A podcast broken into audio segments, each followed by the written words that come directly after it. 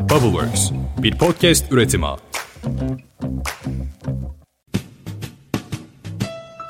Fly me to the moon, let me play among the stars, let me see what spring is like on Jupiter and Mars. Pandora'nın kutusu, 4. bölüme hoş geldiniz. Bugün Tansu Erkan'la birlikteyiz. Konuğumuz var. Bir alkış alıyorum Tansu Erkan'a. Baby kiss me. Burayı bir daha yapayım mı ya? Yok ya, yapmayayım ya da. Masayı siliyordum da o yüzden öyle birazcık ses çıktı. Bugün biraz daha organik bir kayıt alıyoruz arkadaşlar. Şeydeyiz. Mısır tarlasındayız. Mısır tarlasında kayıt alıyoruz. In other words, please be true. Tansu hoş geldin. İlk önce ben biraz Tansu'dan bahsedeyim. Tansu benim çok eski arkadaşım. Aynı zamanda Reiki hocam. Kendisi Reiki Master. Yani sadece bunu söylemek de yeterli değil. Aslında çok daha fazla şey var ama yani bunlardan ben ne kadar bahsedebilirim hepsini de bilmiyorum, inanın. Çok fazla unvanı var. O yüzden böyle sabit belirli bir şey söylemek çok doğru olmayabilir. Yani hepsini de saymak da çok doğru olmayabilir. Bunu işte ilk bölümlerde de konuşmuştuk, bu titirler mevzusu. Ama hani çok böyle geniş kapsamlı olarak şunu söyleyebilirim galiba. Uzak Doğu felsefeleriyle ilgili bir sorunuz varsa adamınız Tansu. Tansu hoş geldin. Hoş bulduk, merhaba. Birazcık sen kendinden bahseder misin? Zor bir soru değil mi? Evet. İnsanın kendisinden bahsetmesi. Yani zaten aslında amacımız bu değil mi? Yani mesela ben kimim? Biz kimiz? O zaten bambaşka bir şey. Kendimden nasıl bahsedeyim? Şöyle, bu şifacılıkla ilgili veya işte insanın senin de söylediğin gibi kendi tanımasıyla ilgili olan işte o sorularımıza yanıt arayışımızla ilgili şeyim çok erken yaşlarda başladı açıkçası. İlk öğretim zamanı diyebilirim. Ama tabii ki o zaman internet bu kadar iyi değildi. ICQ'dan chat yaptığımız, Ece Erken'in chat odalarında şey yaptığımız zamanlar falan. Yahoo mail grupları daha yeni oluşturuluyor. Ece Erken inşallah bizi dinliyordur ya. ASL yazıyorduk falan böyle. Age, sex, location. Sex dedi, ne kadar ayıp. Ondan sonra hakikaten öyle bir dönem. İşte hani daha Facebook yok. İşte çeviri kitaplar bu konuda çok yetersiz. Fotokopiyle bilgilerin dolaştığı falan dönemler. Benim de eğitim aldığım yani çok kıymetli hocalarım o dönemlerde eğitim alıp hoca olmuşlar ve beni yetiştirdiler. O yüzden hani gerçekten o süreç şimdiki gibi değildi. Böyle her istediğini Google'layıp bulamıyordun falan. Artık yabancı dil de gerektiriyordu ve herkesin çok iyi yabancı dil bilmediği yıllar. Sonrasında lisede bu arayışım gittikçe daha fazla arttı. Akmar Pasajı'ndaki o Sedat amcayla tanıştım. Şimdi rahmetli kendisi. İşte taşların doğası, dünyası ile ilgili ve o taş konusunda alabileceğim eğitimler falanla ilgili onunla çalıştık. Daha sonrasında Reiki araştırmaya başladım ve istediğim gibi bir eğitmen bulmam ve beni eğitmeye kabul edecek bir eğitmen bulmam 1,5 yılımı aldı. Sebebi de şuydu, yaşım çok küçüktü. Çocuk grubumu yapsak, sana ayrım eğitim versek, işte yetişkinlerle olur mu, hiç o kadar genç birini inisiye etmediğim gibi şeyler vardı. O zaman böyle insanların da işte yüzlerce binlerce öğrencisinin olmadığı zaman. Çok affedersin. İnisiye etmek nedir? Onu da öğrensinler. İnisiye etmek Latince kökenli bir kelime. İngilizce karşılığı initiation, başlatmak. Bir insanı bir şeye başlatmak. Aslında senin bununla ilgili çok güzel bir tabirin var. İnsiye etmekle ilgili. Aşılamak terimini kullanmıştın. Aynen. O yazını okudum. Çok güzel bir yazı. Yani aslında meyve vermeyen bir ağacı meyve verir hale getirmek. Aşılamak dediğin şey budur ama benzetme olarak da yakın bir benzetme. Hı. Aslında hepimizin potansiyel olarak var olan bir gücünü, enerjisini açığa çıkartmak. Kabiliyetini. Evet. Aynen öyle. Anadolu'daki el verme kavramına çok benziyor. Bizim insanımıza bunu anlatmak gerçekten çok kolay. Bugün konuşacağımız konularla ilgili birçok şeyi bizim insanımıza anlatmak aslında çok kolay. Çünkü bu ruhsal şeylerle ilgili, böyle ince şeylerle, süpli şeylerle ilgili çok fazla çalışma var. Gerek kendi kültürümüzden getirdiğimiz, gerek şamanik bir takım uygulamalar. İşte nazar kavramı var mesela toplumumuzda. İşte ocak kavramı vardı. İnsanlar okurdu, üflerdi, bir şeyler iyileşirdi. Her ne kadar günümüzde artık çok gelemese de. Ocak kavramında da hocanın el vermesi, öğrencisinin de hocasına el alması gibi bir şey vardı. O yüzden bu inisiyasyonu falan Anadolu kültüründe el vermek diye özetleyebiliriz. Bugün ne konuşacağız ondan da hemen bahsedelim. Başlıkta muhakkak yazacağız herhalde bunu. Atakan ve Seha. Da Seha ve Niduy Seha. Başlığa yazacağız değil mi bunu? Kadın, erkek ve ilişkilerle ilgili konuşacağız. Bunu özellikle Tansu'yla konuşmayı tercih ettim. Çünkü son zamanlarda ve dönem ilerledikçe gittikçe artan bir gerginlik var bu konuda. Benim de gözlemlediğim ve hiçbirinizin de muhakkak gözünden kaçmadığı bir mevzu bu. Kadınlar ve erkekler arasında, cinsiyetler arasında bir gerginlik var ve bu gerginlik sürekli tırmanıyor. İşte son zamanlarda en güncel olaylardan bir tanesi kadınların erkeklerle ilgili kadınmış gibi tweetler atmaları. İşte sen erkeksin, o saatte yalnız başına gezme vesaire gibi böyle bir furya var. Ve bu gerginlik gittikçe tırmanıyor. Tansu'yla bunu konuşmak istememin sebepleri bu anlamda cinsiyet eşitliğine gerçekten inandığı şey bu değil belki de, cinsiyet eşitliği değil çünkü bunu bu şekilde kavramlaştırmak muhakkak istemiyordur diye tahmin ediyorum. Varoluşu zaten bu şekilde. Yani bunların arasında ayrım yapacak ya da birinin diğerinden üstün olduğunu düşünmediğine inanarak bu anlamda en objektif yorumları Tansu'dan duyacağımı inandığım için bu konuyu seçtim. Özellikle ama feminist bir yaklaşım çok alamayacaksın. Muhtemelen. Ya zaten aslında bunlardan da bahsedeceğiz. İşte feminizm olgusunun varlığıyla ilgili işte bu bir kadınları küçük düşürücü bir şey midir ya da bir ofansif bir şey midir? Bunlardan da bahsedeceğiz. Bunları da sormak istiyorum sana. İlk önce şeyden başlayalım mı? Biraz daha senin uzmanlık alanların olan daha soyut enerji alanları, enerji boyutunda var olan, işte kimi zaman yin ve yang enerjileri olan, kimi zaman eril ve dişil enerjiler olarak tanımlanan enerjileri senden duyabilir miyiz? Duyarız. Lütfen. Şimdi şöyle, kadın ve erkek, yin ve yang hep karşıt güçler gibi algılanır. Bu kötü bir yanılgı, çeviri hatası. Halbuki karşıt olmaktan çok tamamlayıcı, Complementary Elements diye geçer. Su ve ateş için de böyledir. Zaten su kadını, ateş erkeği temsil eder diyebiliriz. Ya da yin yang, yin kadını, yang erkeği temsil eder diyebiliriz. Bunlar birbiri olmadan var olamıyorlar. Hani her kötülüğün içinde bir iyilik, her iyiliğin içinde bir kötülük vardır diye anlatmaya çalıştığımız... Meta edilmiş bir... Aynen. Bir diyagram da var. Hani bir şekil var. Onun aslında söylediği biraz daha derin, daha farklı. İyilik ve kötülük demeyelim de bugün konumuz kadın ve erkek olduğu için hani oradan gidelim. Aslında yine zıtlıklar. Aynen ama şöyle, kadın erkek olmadan, erkek kadın olmadan var olamıyor. Yin, yang olmadan veya yang diyelim. Yang, yin olmadan var olamıyor. Bütünü tamamlayan parçalar gibi. Aynen, tek başına bile var olamıyor. O beyazın içindeki siyah küçük nokta, siyahın içindeki küçük beyaz nokta da aslında bunu temsil ediyor. Yani...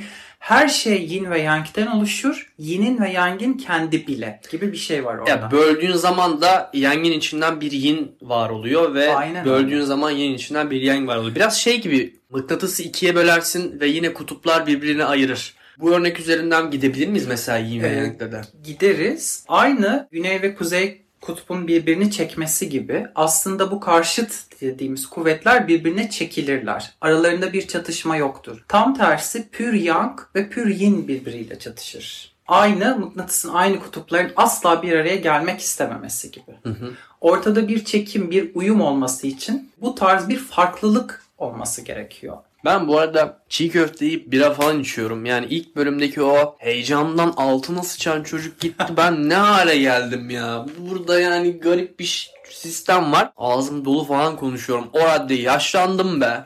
Valla biraz da böyle ağzıma geleni söylediğim bir hale büründüm bu podcastlerde. Önceden böyle oturup hazırlığımı falan yapıyordum. Gerçi şimdi önümde notlarım var da onlarsız hala birazcık maçam yemiyor tabiri caizse. Birkaç tane danışanımdan ve işte beni tanıyan arkadaşlarımdan, yoga camiası ya da yaptığım işte ilgili olan insanlardan biraz şöyle geri dönüşler aldım. Ya işte sen çok da aslında böyle gibi değilsin. Çok böyle tırnak içinde labalilik mi doğru kelime? Bu kelimeyi ben kullandım. Kimse bana böyle bir şey söylemedi de. Söyleyebilirsiniz, problem değil. Ben bundan zevk alıyorum. Yani yaptığım işten zevk aldığım için yapıyorum. Şöyle ya birazcık böyle goy goy tırnak içinde yapmayı da seviyorum. Bu işten herhangi bir maddi gelir elde etmiyorum ve bunu yapmaktan keyif aldığım için yapıyorum ve keyif aldığım müddetçe yapacağım. Bu açıklamayı niye yaptım bilmiyorum. Şundan. Öyle yorumlar gelmişti bana. Arada bir böyle İngilizce kelimeler falan kullandığımla ilgili birkaç şey söylendi.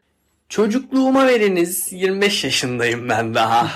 diye devam edelim Tansu Hocam. Okay. Şeyi söylemek istemiştim. Gene o şekilde, o diyagramda da görebileceğimiz üzere aslında bu karşıt deyip çok karşıt demememiz gereken kuvvetler karakter olarak bir tanesi çok güçlendiğinde diğerini doğuruyor. Bu da bize birlikte var olabileceklerini ve birbirlerini var ettiklerini gösteriyor. Aynı o beyazın yükselip kocamanlaşması ve ondan sonrasında siyahın doğmaya başlaması, siyahın aşağı doğru güçlenmesi, su gibi düşünürsek. Hı hı, aşağı akıp. Aynen, aşağı akıyor, alev yukarı yükseliyor.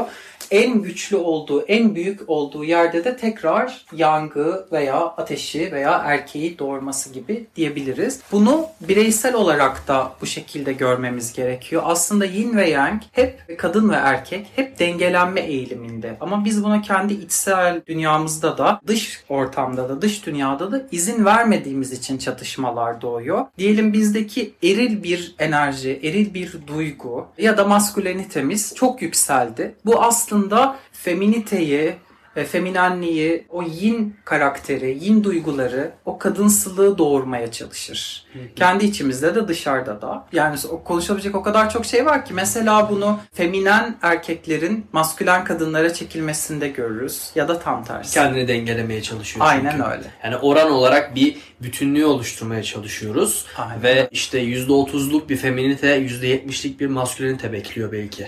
Peki kendi içinde birey yin ve yang enerjisinin dengesini oluşturduğu zaman, hı hı, bu sefer nasıl bir ilişki anlamında nasıl bir şeyle karşılaşır? Potansiyel olarak ya da... Çok güzel soru. Şöyle, sanki bakınca kendini dengeledi ve artık bir şeye ihtiyacı yok gibi düşünülebilir. Hı. Ama bir de şu perspektiften bakmak iyi olabilir. Kendi gibi dengeli biriyle çok mutlu olabilir. Hı. Yani onu düşünelim. Senin %30, %70 örneğini ele alırsak 50-50, 50-50 bir insan 50-50 biriyle çok mutlu oluyor. Hani kendi gibi insanları çekmek de bu yüzden. Aslında kendi zıttımız gibi insanları çektiğimizde de şöyle düşünmemiz lazım. Bizim gibi dengesiz birini çekmiş. Dengesizliği bize benziyor. Aynen öyle. Çok güzel. Evet. Neden o insanla sevgili olduğunu anlamış olman gerekiyor şu anda.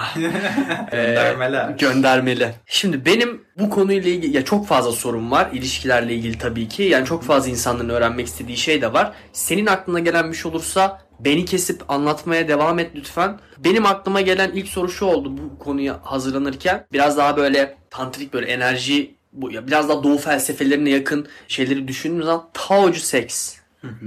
ile ilgili benim de öğrenmek istediğim şeylerden bir tanesi bu. Muhakkak sırlarımızı mı öğreneceksin? Yani benim neden bu kadar iyi olduğumu öğreneceğiz şimdi. Peki, ya yani. Estağfurullah, tabii öyle bir şey değil. Benim God of sex. Ya to be mi diye desek ya da Brahmacharya'ya doğru mu? Bilemiyoruz. Arada bir yerdeyim. Belki de seks tanrısı olduktan sonra o Brahmacharya'yı doğuracaktır. Mesela, değil mi? Aynen. Yin ve Yang'daki gibi çünkü yani. Aynen. Zaten ideali de budur. Aseksüel bir insanın Brahmacharya olması karmik bir sürecin parçası olabilir. Ama Brahmacharya ya da cinsel perizi daha etkin, daha kıymetli kılan aslında insanın bu tarz bir arzusu varken bunu başarabiliyor olması veya cinsel bir takım şeylerini halletmiş, hı-hı, ve bunu, hı-hı, deneyimliyor olmasıdır. Yani bu gibi bekara koca boşamak kolay. Yani evet, aseksüelken Brahmacharya olmak kolay. Arzularım varken Brahmacharya olmak ve bu enerjiyi başka kanala yönlendirmek. Bravo. Çünkü tam olarak yapılmaya çalışılan şey asıl o. Mevzu o. Yani değil. Dönüştürecek bir şey olması lazım. Arkadaşlar, kuş ötmüyor değil. Kuş istenilen vakitte öter de. Yani kuşu öttüreceğimize başka şeyleri öttürüp hayatımıza devam etmek asıl mevzu. Yani Brahmacharya olmaktan bahsediyorum. Ben değilim. Onu söyleyeyim. Bu konuda yorum yapacak insan da belki ben değilim. Daoizm'de çok önermiyor zaten. Onu dinleyecektik zaten. Buyurunuz. Kadından beslenmeyi öneriyor. Bu Freudian yaklaşımda da var. Başka birçok yerde var. Geçmişte Anadolu'da da görüyoruz. Bu gözyaşı şişeleri dediğimiz şeylerin aslında vajinal sıvı şişeleri olduğu. Nusret Kaya'nın bununla ilgili çok ciddi çalışmaları var. Ab-ı hayat sıvısı diye ya da suyu diye duyduğumuz hayat suyu bir formu diyelim, hı hı, kadından erkeğin alabileceği o sıvıdır, cinsellikle alabileceği Rezaleti önermiyoruz. Şimdi böyle söyledin, Durex ve Okey reklamının önüne ket vurmuş olduk. Maalesef. Ama ismen artık kullanmış oldum. Ne yapacağız bilmiyorum. Şu anda ikilemde kaldım. Çıkmazdayım. Şöyle ki penisin gene Anadolu'daki isimlerine bakalım. Nasıl inisiyasyonu ele alma, el verme gibi veya aşılama gibi açıkladık. Kamıştır. O kamış... Ve çift taraflı çalışan bir şey aslında, değil mi? Aynen öyle. Kendi de orada aslında bir sıvı değişimi oluyor. Ve bir devre tamamlanması gibi. Aynı kadın, erkek, yin, yang, tamamlayıcı elementler dedik, complementary dedik. Bir araya geldiklerinde ve o sıvı değiş tokuşu olduğunda erkek kamışıyla kadının vajinasından o sıvıyı çektiğinde daha önce seksin ilk adımları atılmış oluyor diye. Aslında yani kendinde var olan bir enerjiyi kadına verip veriyorsun. Kadında var olan bir enerjiyi tekrar içine çekip bu sefer de tamamlanma denilen aslında şey. Evet, çünkü sende az olanı veya sende olmayanı alıp sende çok olanı veriyorsun. Bir deşarj da var. Ya aslında şey gibi, yani bir nevi iki taraflı bir topraklanma gibi. Yani kesinlikle. Ama bu sefer şey değil. Enerjisiz, belki de işte bizim hesap edemeyeceğimiz kadar fazla olan dünya toprağına enerjini vermek ve kendini nötrlemek değil. İki bireyin kendini topraklayıp nötrlemesi gibi. Tabii bunun şey boyutu da var. Yani işte Batı öğretilerinde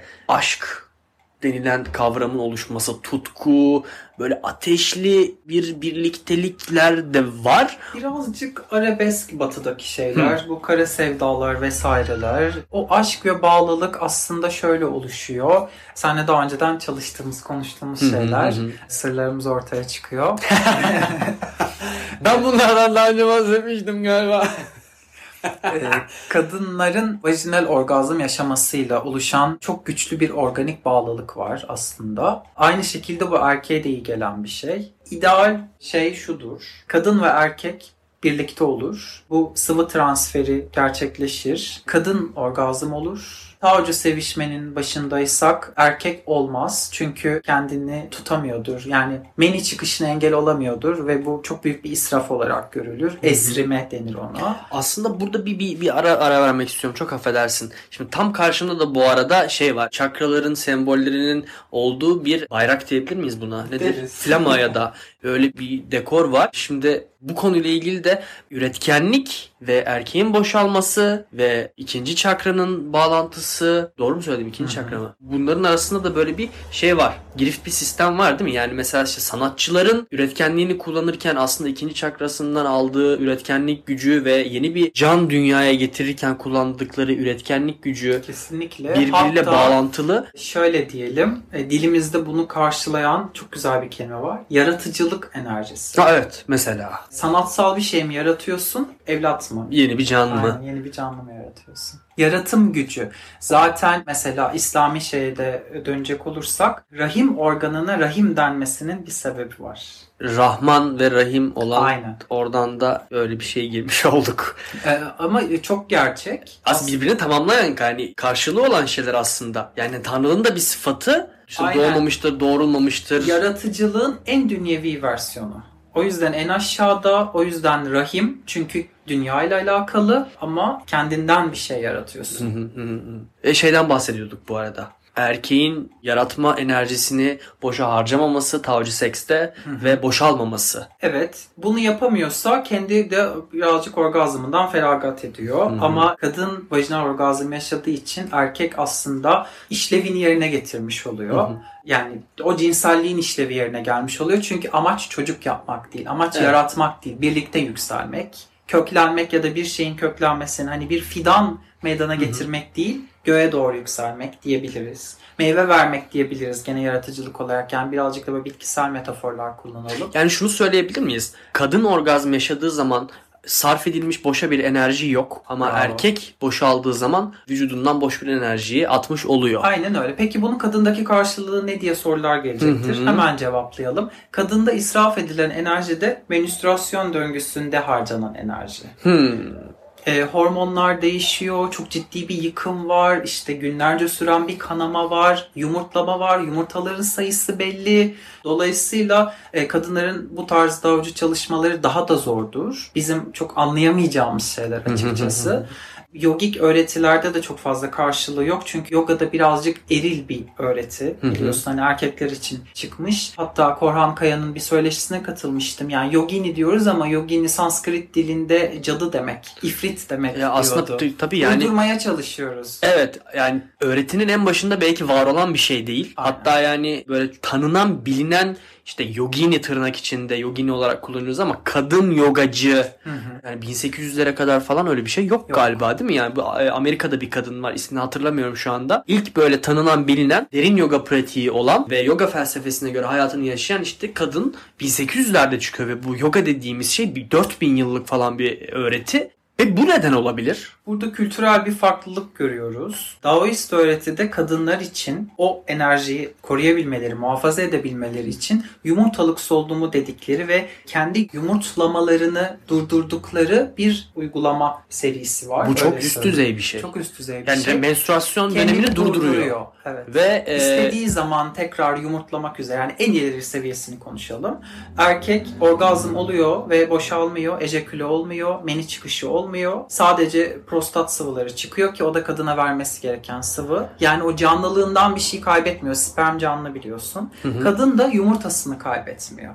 Yumurtaları uykuda kalmaya, ta anne karnındayken beri orada var olan o foliküller uykuda kalmaya devam ediyor. Ta ki çocuk sahibi olmak isteyene kadar bu iki Taocu sevişen insan. Ve kadın yeniden yumurtlamaya başlıyor, erkek boşalıyor ve öğlenme gerçekleşiyor. Bu yani gerçekten self kontrolün artık böyle upper level bir şey. Eğer dinleyip de ya ben zaten erken boşalmıyorum diye böbürlenen bir erkek arkadaşımız varsa, adet olmayan kadınlar varmış arkadaşlar. Kendi kontrolüyle bunu durduran. Peki mesela menopozla ilgili nasıl bir şey oluyor o zaman? Menopoz olmuyor. Hiçbir zaman girmiyor. Wow.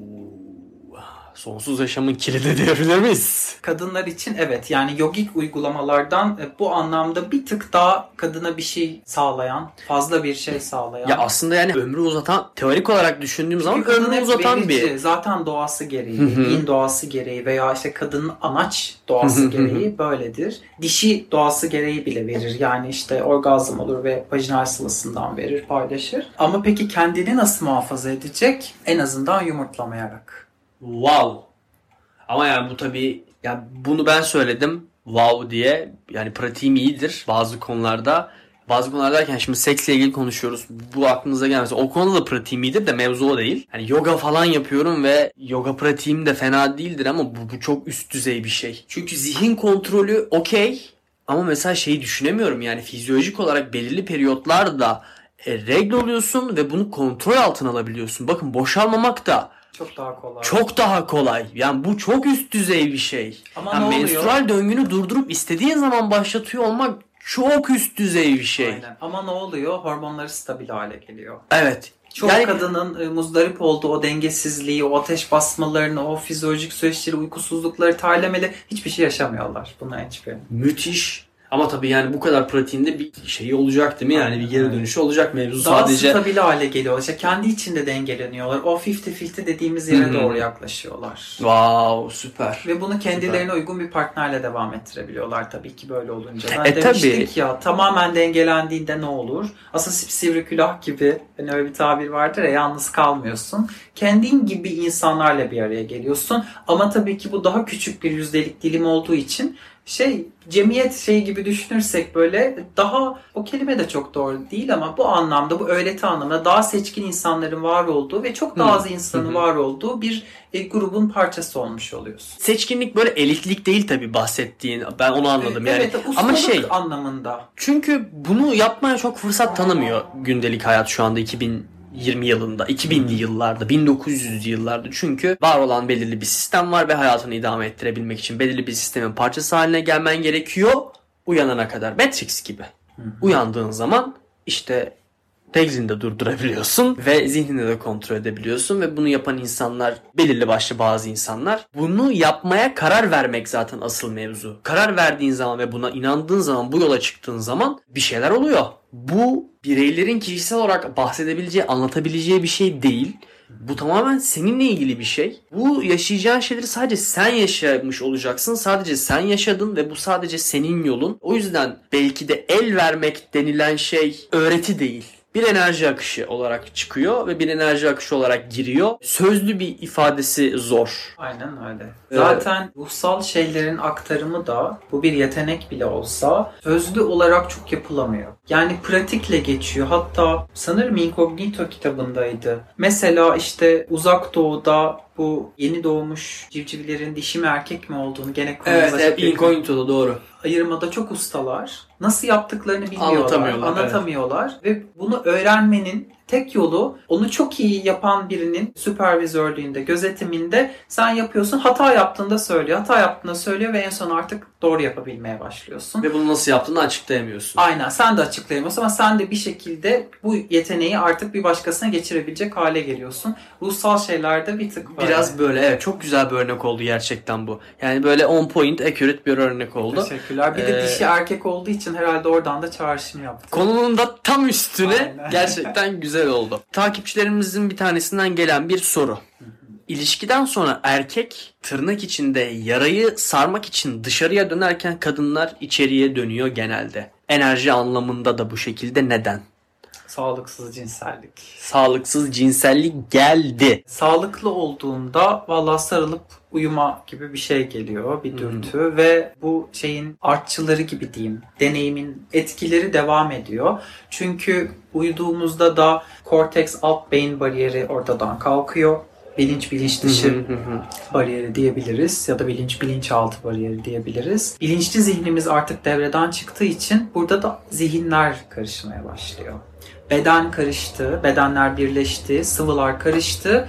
Bir de üstüne birlikte uyuyalım, zihinlerimiz de birbiri içinde erisin gibi bir durum söz konusu. Aslında tabii bir de şey de var, yani aynı yatakta yatıyorsun, bedenlerin bile bu kadar yakınken birbirine, ruhani bedenlerinde zaten artık kim nerede, ne tarafta yani. Aynen. Hepsi birbirinin içinde girift bir hal almış. Burada hani o yogik tarafa dönecek olursak, o bildiğim bir kısmı, daha Hint kültürü tarafına geçecek olursak orada bir aura kavramı var. Birleşen auralar denir bu tarz partnerlerde. Yani tek bir duru görür bunu. Tek ve büyük bir aura alanın içerisinde iki insan gibi görüyor. Karışan ya da paylaşan değil, birleşmiş aura. Bir tek ve büyük bir aura. Aynen öyle. Hangisinin enerji alanı nerede bittiği, nerede başladığı seçilemiyor. Güzel. Bu tabii herhalde daha sağlıklı ilişkilerde daha farklı, biraz daha problem yaşayan ilişkilerde daha farklı. Problem yaşayan ilişkilerde evet, yani birbirine saldıran, birbirini iten şeyler bile görüyoruz. Enerji alanları görüyoruz. Bu soru Fatoş'tan geldi. Cinsiyetin getirdiği karakteristik özellikler insan hayatında nasıl bu kadar dominant hale gelebiliyor? Yani sana bir şey dayatılıyor. Kadınsın, erkeksin, rolün bu, rolün şu gibi. Benim bununla ilgili şöyle bir düşüncem var. Sen nefesini toplarken ben kendi düşüncemi paylaşayım. Bu biraz da işte Batı kültürüne göre bir cevap vermiş olacağım ben buna. Yani biraz daha kendi alanımda, psikoloji alanında daha doğrusu bir şeyler söyleyeceğim. Bu aslında süper ego, bilinçteki süper ego tarafının insana düşündürdüğü bir şey. Yani toplumsal olarak var olabilmemiz için beynimizde şöyle bir alan gelişiyor. Diğer insanlar ne düşünür, topluluk ne düşünürü aslında öğreniyoruz yavaşça ve topluluk halinde yaşayabilmemizin sebebi bu. Çünkü normalde doğaya baktığınız zaman bizim kadar topluluk halinde yaşayabilen canlılar yok. Yani siz buradan uçağa atlayıp Amerika'da gitseniz birine merhaba ismini sorduğun zaman artık o senin tanıdığın, en azından sohbet edebildiğin bir insan haline geliyor. Ama doğada herhangi bir canlıda böyle bir şey yok. Çünkü herkesin kafasında kültürden kültüre değişiklik gösterse bile ortak bazı şeyler var bütün insanlık için. Bu süperego ve süperego bazı şeyleri dayatıyor diyebiliriz belki toplumsal anlamda da. Kadınlar için bazı şeyler var, erkekler için bazı şeyler var ve sen hayata gelmeden önce senin yerine yapılmış bazı seçimler var. Yani sosyoloji ve psikoloji anlamında böyle bir şey söyleyebilirim ama işin diğer tarafı Tansu sende. Sağ ol. O tarafından başlayarak diğer tarafa gidelim ama Fatoş'u birazcık hayal kırıklığına uğratacağımı düşünüyorum. Yani çok beklediği gibi bir cevap olmayacağını tahmin ediyorum. Bilmiyorum. Tepkisini sorarız sonra. Şimdi süper ego tarafı var. Hadi buna üst bilinç diyelim. Bir de bunun tabii ki id tarafı var. Ve alt beyin, alt bilinç, id her zaman süper egoya göre, üst bilince göre, kortekse göre daha üstün. Bu fizyolojik olarak da, anatomik olarak da böyle. Canlılığın devamı alt beyinle sağlanıyor ve beyne baktığımızda bir ceviz benzetmesi yaparsak, taze cevizin kabuğunu soyduğumuz o ince zar gibi şey ancak bizim korteksimiz. Ben dediğimiz yer. Onun altında kalan kısım tamamen dürtülerimizi, içgüdülerimizi yöneten, bizi rüya gördüren kısım. Otomatik sistemler diyebiliriz. Aynen. Dolayısıyla bunu göz ardı ederek işte biz insanız, süper varlıklarız, işte tekamül ediyoruz falan deyip o varoluştan gelen doğal süreçleri reddetmek çok doğru değil. Zaten Uzak Doğu'daki öğretilerin çoğu da, akışların çoğu da, sen yoga şeyini benden daha iyi biliyorsun. Bir de bunun işte Çin kültüründe falan Qigong versiyonu var. Bakıyoruz işte turna boynu hareketi, yok kaplumbağa boynu hareketi hep hayvanları gözlemleyerek olmuş. Yani doğadan ve kendi doğamızdan kopmamamız gerekiyor. Kimliklerimizi belirlerken diyeyim. Yani eğer bir sınır çizeceksek de tamam ben işte kadın olduğum için bunu yapamamak istemiyorum veya işte kadın olduğum için bunu yapmak istemiyorum. Neden hani sadece ben yapıyorum veya işte bu bana dayatılmamalı falan diye şey yaparken birazcık da doğamızdan ve doğadan kopmamamız gerektiğini düşünüyorum. Burada da gene doğayı gözlemlemek, eski öğretilerden, felsefelerden yardım almak önemli diye düşünüyorum. Günümüzde en çok görülen kanserler rahim ve prostat kanserleri. Hatta rahimden de önce meme kanseri geliyor. Ve meme de bu şeydir yani hani Freud da bunu bulmuş. Çok yeni olduğu için onu söylüyorum. Diğer öğretilerde de Çin tıbbında da falan rahmin uzantısı olarak görülür. Çünkü her ikisi de anne olma organı. Birinde dünyaya getiriyorsun, öbürüyle emziriyorsun. Memeler dolayısıyla hani kadındaki işlevselleşmiş meme, kadındaki işlevsel rahmin uzantısı devamı gibi. Erkekte de kör rahim var, prostat. Ve biz kendi rollerimizi, kendi doğamıza uygun şekilde yaşayamadığımız için günümüzde en çok bu organlarımız hastalanıyor. Yani insanlar sadece meme kanseri olmuyor, insanlar sadece rahim kanseri, prostat kanseri olmuyor. Prostat kanseri olmasa bile prostatı büyüyor, ameliyat olmak zorunda kalıyor. Rahmiyle ilgili bir sürü şey yaşıyor. Miyom yaşıyor, işte kürtaj edilmesi gerekiyor, kalınlaşma yaşıyor, bir takım akıntıları oluyor. Yani sürekli sorun çıkaran bir organ haline dönüşüyor. Bunun bir sebebi de işte sağlıklı cinselliğin yaşanamıyor olması ve kadın erkek rollerimizi aslında düzgün yaşayamıyor ve düzgün ifade edemiyor oluşumuz. Belki de en başta kabul edemiyor oluşumuz. Evet. Özellikle daha da zor. Kadınlar için böyle çok güzel bir noktaya parmak bastın. Yani ben neden arka planda kalayım ki? Ben neden bir adamı desteklemek zorunda olayım ki? Ben de yaparım, ben de yönetirim. İşte kadın mesleği diye bir şey yok, işte erkek rolü diye bir şey yok falan diyerek kadınlar günümüzde özellikle bu milenyum çağında çok erilleşti. Çok maskülenleştiler. Birazcık da sen sor, böyle soru cevap gibi gidelim. Çünkü o kadar derin, o kadar üstüne saatlerce konuşulabilecek bir şey ki yöneten kadın mesela çok şey bir şey. Hani dedik ya bunlar aslında tamamlayıcı enerjiler ama burada bunu çatışmadan yapabilmek. Çünkü yönetmek eril bir şey. Ama sen bir kadınsın. Bunu kendi doğanla çatıştırmadan yapabilmen için kendi doğanı koruyarak yapman ve onları birleştirmen lazım. Bunu yapamadığın noktada, bir erkek gibi yönettiğin noktada kendi doğandan kopuyorsun ve rahmin problem çıkarıyor. Evet, kendine çatışıyorsun çünkü kendi varlığının doğallığından uzaklaşmış oluyorsun. Tabii ya da bazı şeyleri yok sayarak devam etmeye çalışıyorsun. Bu şey gibi yani sağ gözünü sürekli kapatıp sadece hayata sol gözünle bakmak gibi yani sağ gözün belirli bir noktadan sonra daha az görmeye başlar. Fonksiyon yerine getirmediği için. Bunun gibi bir örnek verebilir miyiz? Doğru bir örnek mi oldu bu yani bu? Fizyolojik olarak da zaten hormonlar değişiyor. Evet. Bugün günümüzdeki kadınların çoğu daha menopoza girmeden bile östrojen takviyeleri kullanmak zorunda kalıyorlar. Bir takım şeyleri kendilerindeki dengeleyebilmek için. Orada bu östrojen testosteron dengesini bozan ne diye bakarsak yaşam tarzlarımız. Aslında mesela az önce söylediğin konuyla ilgili de Carl Gustav Jung'u ben çok beğenirim. Batı öğretileriyle Doğu felsefelerini böyle aşağı yukarı bir potada eritebilen bir zihni var adamın. Çok hoşuma gidiyor. Ben de çünkü böyle kendimi ikisinin biraz ortasında görüyorum. Birine daha yakın değilim diyeyim. Şimdi burada kayıt altında öyle söyleyeyim de. O yüzden Jung'u çok beğenirim. Onun da mesela arketip gözlemleri demek doğru olabilir. Arketip gözlemleri var. Teori tabii ki bu ama hani teori olarak bahsetmek can sıkıcı olabilir. Belki biraz gözlem diyelim buna. Orada da mesela erkeklerin belirli başlı bazı rolleri var. Kadınların belirli başlı bazı rolleri var ama her birey kendi içinde kadın ve erkek olarak bütün rolleri de barındırıyor. Sadece baskın olan bazı roller var. Aynen. Mesela işte erkek rollerine baktığımız zaman savaşçı, kral, aşık ve büyücü var. Onlar kendi aralarında dengeye gelmesi gerekiyor. Dengeye gelmediği zaman rollerin herhangi bir tanesi kendi iç dünyanda çatışma yaratıyor.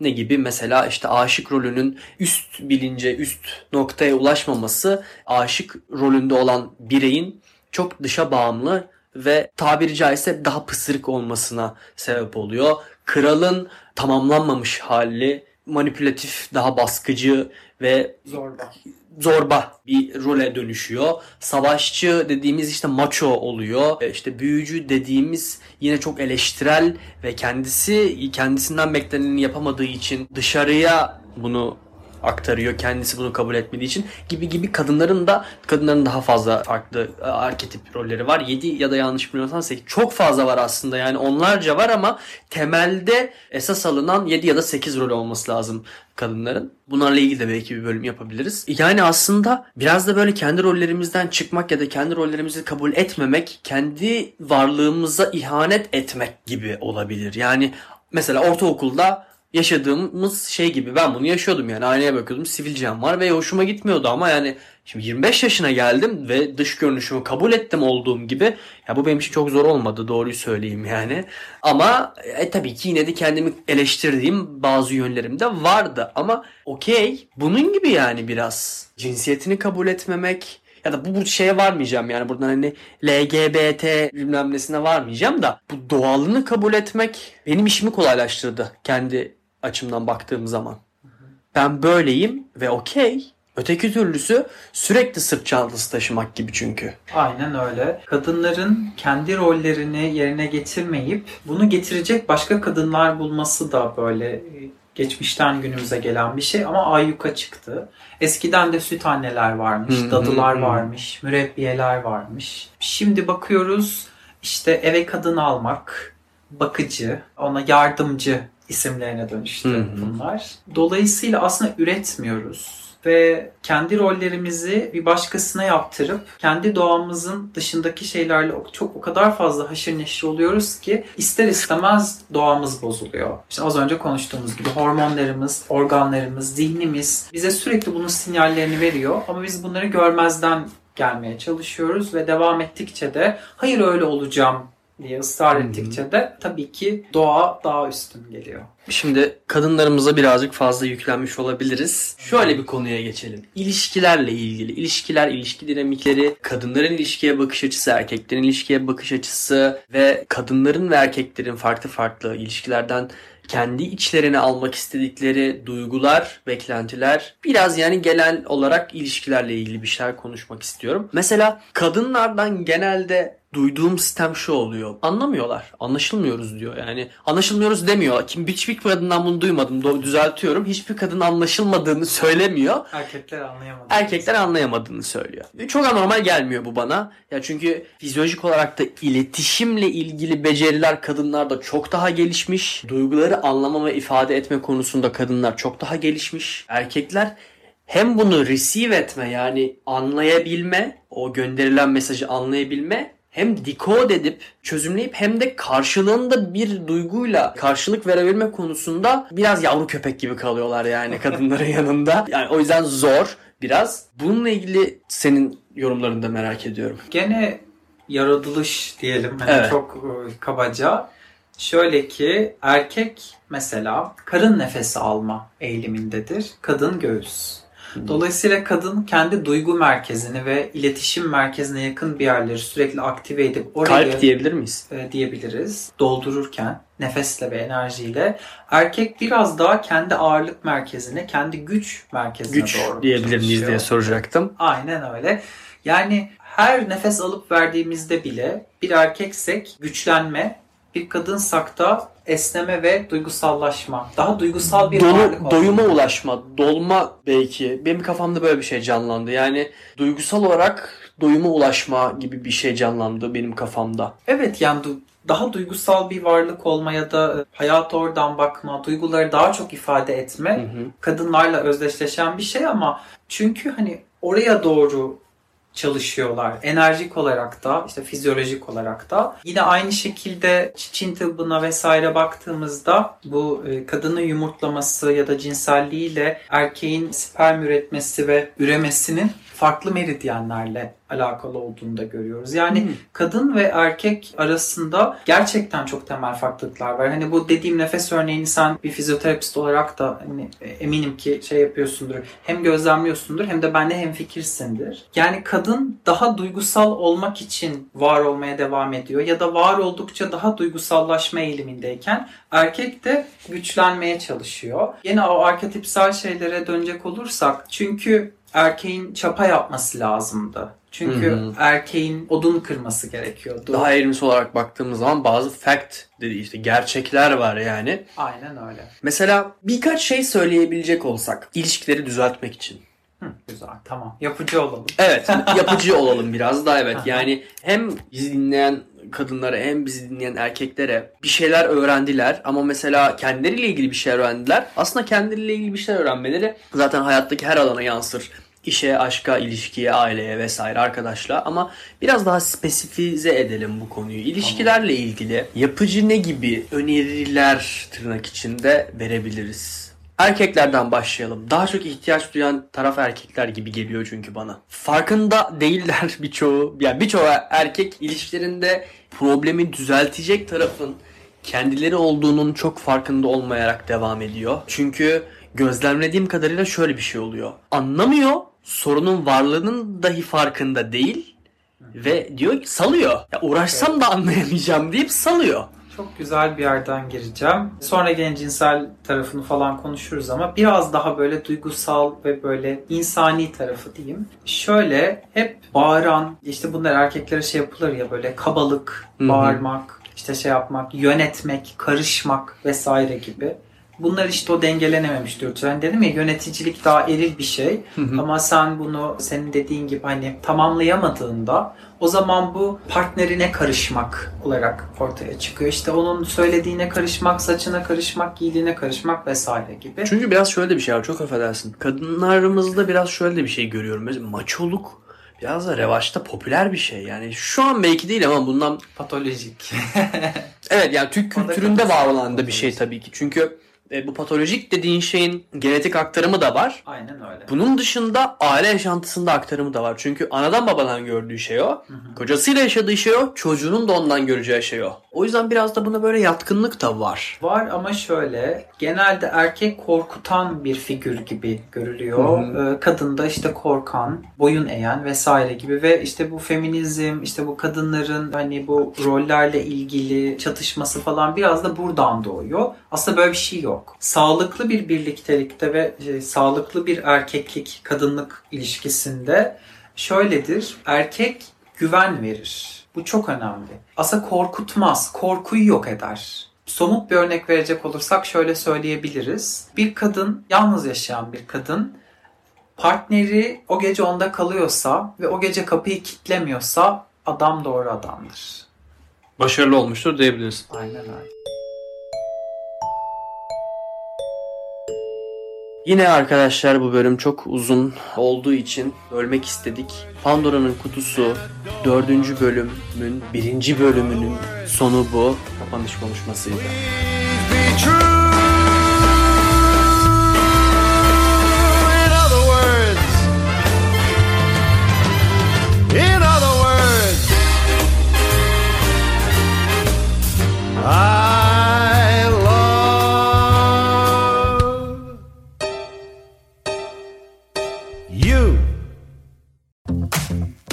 BubbleWorks, bir podcast üretimi.